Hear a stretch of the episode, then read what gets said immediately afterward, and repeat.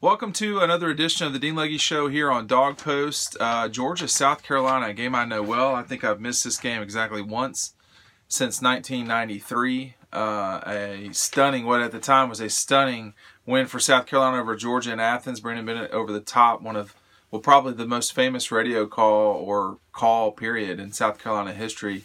Uh, South Carolina's had better seasons, but maybe not more uh, a more dramatic win than that one in Athens that day. It rained at halftime or third quarter, whenever it was. Rained all over everyone at the stadium. So that was a that was a game I remember very well. Um, I did not go to Columbia in 1994, but ever since 1995, I've watched Georgia and South Carolina go back and forth in this thing. Georgia usually winning two games for every one they lose, with the exception of the uh, the stretch there at the change of the decade, uh, at the start of this decade, Georgia has really dominated this series. Um, South Carolina has played better in it for sure, but ever since uh, you know this thing has started, Georgia and Carolina, it's been pretty lopsided. Less less lopsided um, since Carolina joined the conference. I think Georgia's 18 and nine in that time, but um, some of those games were very good South Carolina teams against uh, pretty good or very good Georgia teams. I mean, you start looking at Carolina from 2010, 11, and 12. Those were good South Carolina teams, the best South Carolina teams that that program has ever had. Um, obviously, Georgia knocking off Carolina in 13. So, this is a game that used to have more umph in it. Um, certainly, when Lou Holtz and Steve Spurrier were there, this was a game that, that really mattered a lot. In fact, um, Carolina and Georgia typically play at the start of the season. I mean, they did so last year. It was the second game of the season. That's sort of the traditional home of this thing since Carolina Georgia, Carolina came into the SEC in 1992.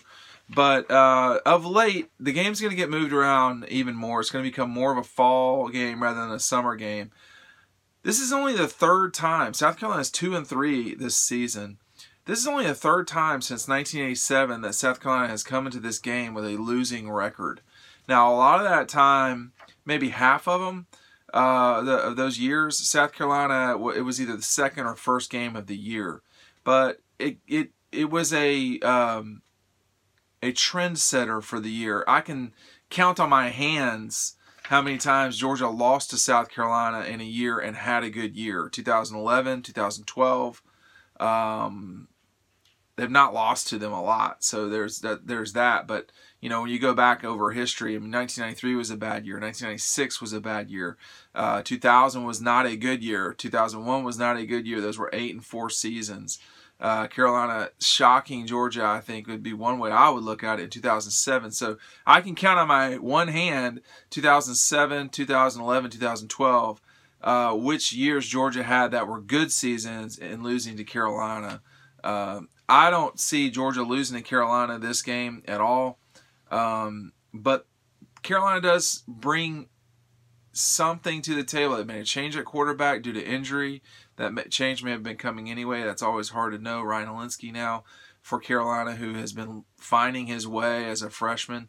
Um, but for Kirby, he knows that Hilinski brings uh, one set of challenges because he's new, but also South Carolina. Uh, these coaches never talk down the other side. South Carolina's relatively physical team. In 2017, they really fought Georgia. It was a double digit win for the Dogs. But South Carolina was one of the more physical games that year for, for Georgia. Here's what Kirby said about what he expects for the 2019 edition of Georgia and South Carolina. I think they're playing uh, uh, a lot better. They've gotten better throughout the year. You can tell from game one to game two, and um, they're healthier. Number one, they've got uh, a, uh, a lot of guys uh, playing at a high level. Um, got a lot of respect for the way Will runs the program. Um, I think they're doing a really good job. Both coordinators um, really get after you. They put pressure on you in three phases offense, defense, and special teams. Um, they do a uh, great job up front defensively. They got a lot of big guys and more big bodies than they've had uh, in the past, and they're healthy. Uh, and then offensively, they've got one of the best wide receivers that, that I've seen on tape in Bryan Edwards. He does a great job. Uh, Hilinski is a very talented quarterback. We recruited him hard here. He's got extreme arm talent. Um, he can make all the throws. Um, and they're doing a lot of things that are uh, tough to defend offensively, and they put pressure on you from special team standpoint. So, been an exciting game. I want to challenge our fans who have always responded to challenges to get in your seats early and get ready for an early kickoff. Uh, our guys will need that support, and we'll need the uh, crowd noise and the impact we had in the Notre Dame game. We'll need that same thing uh, going against a young quarterback. One important thing about this game this season is uh, this is one of actually six SEC schools who will play Georgia this year that that do not that have that do not have a game the week before. Vanderbilt being one of them. That's not a bye week for Vanderbilt. So Georgia has played Vanderbilt and Tennessee, both of whom did not play the week before. Obviously, because Vanderbilt didn't have the season started then. But Georgia's two and over those games. Tennessee being the other one. Uh, Carolina, Florida, Missouri, and Auburn will all have off weeks before Georgia plays them. Will that catch up with the Dogs um, against Missouri or even Auburn? I mean, Missouri is all of a sudden putting together a season that is decent. I mean, you start the season with a loss to Wyoming, you're wiped out. Otherwise, they'd be a top 15 team right now, the way that they're handling business. They beat South Carolina's brains in uh, out in Columbia, Missouri. So that's another thing to monitor is the Texas A&M game for Georgia, yeah, that looks challenging and so forth, but it might be the Missouri game that is much more of a competitive fight, maybe a two touchdown game rather than a three touchdown game. Everyone thought it would have been after the Tigers lost to Wyoming to start the season. I still don't know how you lose to Wyoming. The other thing about Missouri that's something to watch is if Kelly Bryant is banged up, that's going to really hurt the Tigers. They went out and got him on for for a reason. Georgia has 22 starting starting spots each season, each week, and for the season, I did go over some things. This is kind of interesting.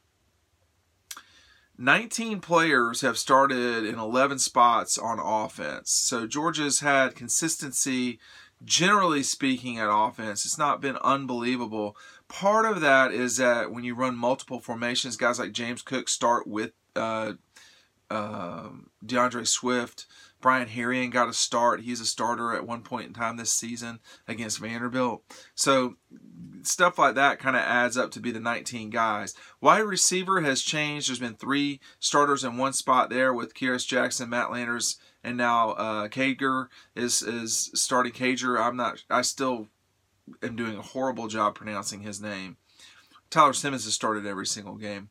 The right side of the offensive line, also at right guard and right tackle, has been jumbled up for the Dogs uh, along the way. Guys like Cade Mays, Isaiah Wilson, Jamaree Salyer, uh, they have all played and started this uh, this season for Georgia on the right hand side of Georgia's line. So injuries certainly having an effect on the offense, but five positions uh, for Georgia's offenses have have had the same starter each week. The three offensive line positions from center all the way over to left tackle have all been the same.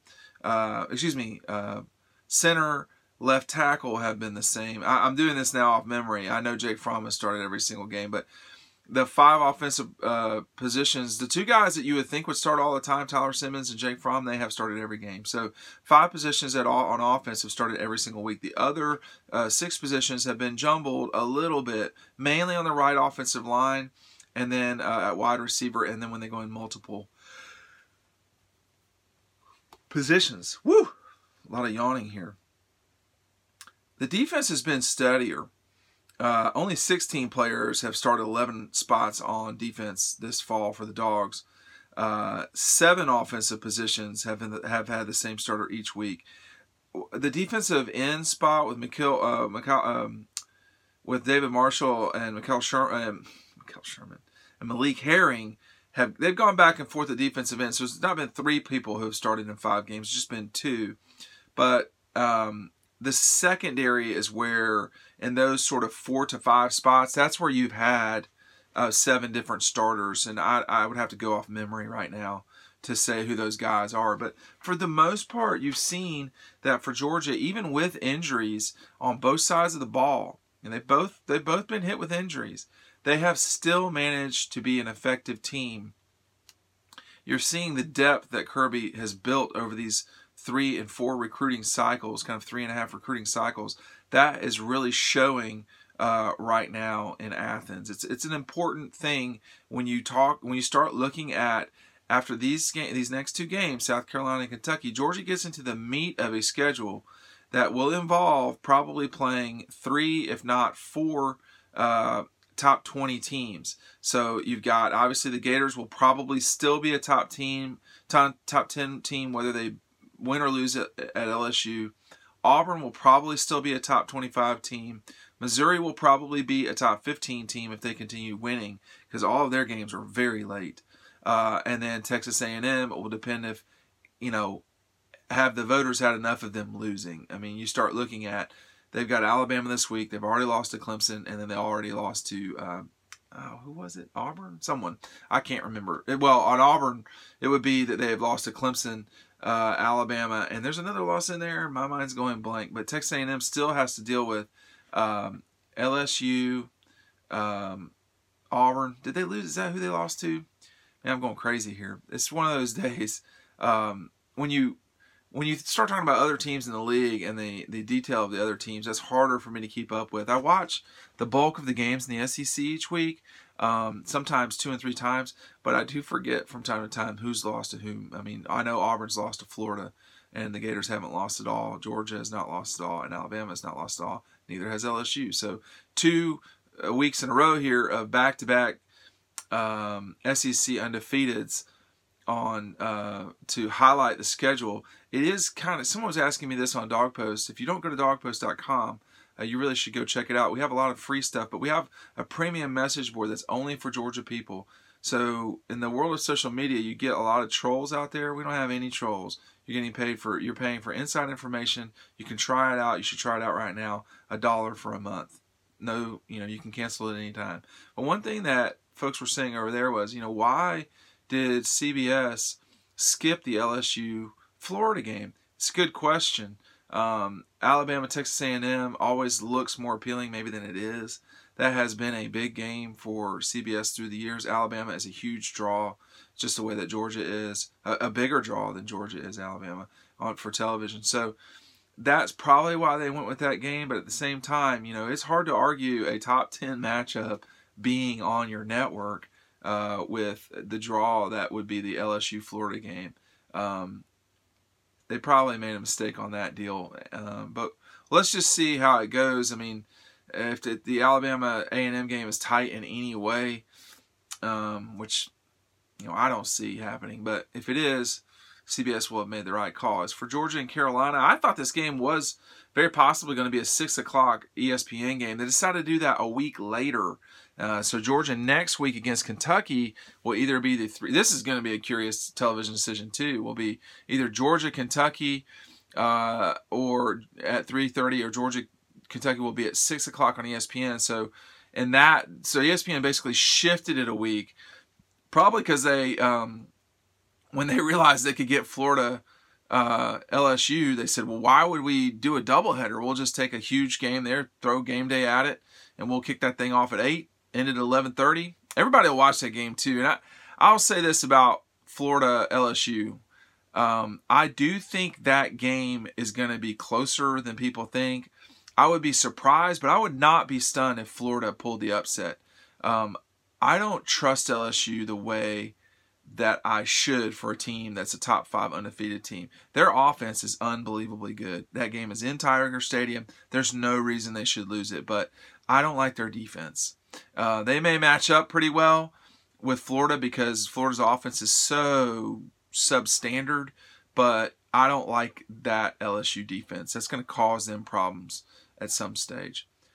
Uh, we will have the pregame show tomorrow on DawgPost. If you're listening in the car on iTunes or uh, SoundCloud or whatever device, I appreciate everyone listening to me. We we typically get about eight to ten thousand people who listen to this show in one form or the other, whether it's on Instagram or um, uh, YouTube, iTunes, or uh, SoundCloud. So for an independent website to get that sort of uh, traction is uh, something that we really appreciate. If you're interested in sponsoring or talking, if you have a business that you would uh, be curious about how what the rates are for this and all the exposure we can give you, make sure to let us know. Dean at dawgpost.com is my email. If you're a subscriber, you know my phone number, so you can call me if that's the case. But Georgia and Carolina, really hard for me to see how Carolina wins this game. I could see how they could stick around for a while, but they're going to be going strength on strength, and I just don't see how that happens. So I, I think Georgia will win. Stay tuned to the pregame show next week. If you're on